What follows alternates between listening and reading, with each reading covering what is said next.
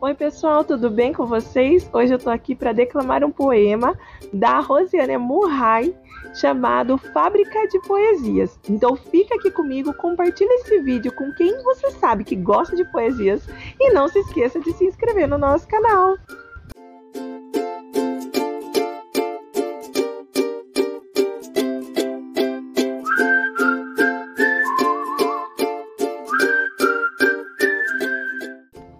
Para fabricar um poema, peça ajuda ao galo que mora no quintal ao lado.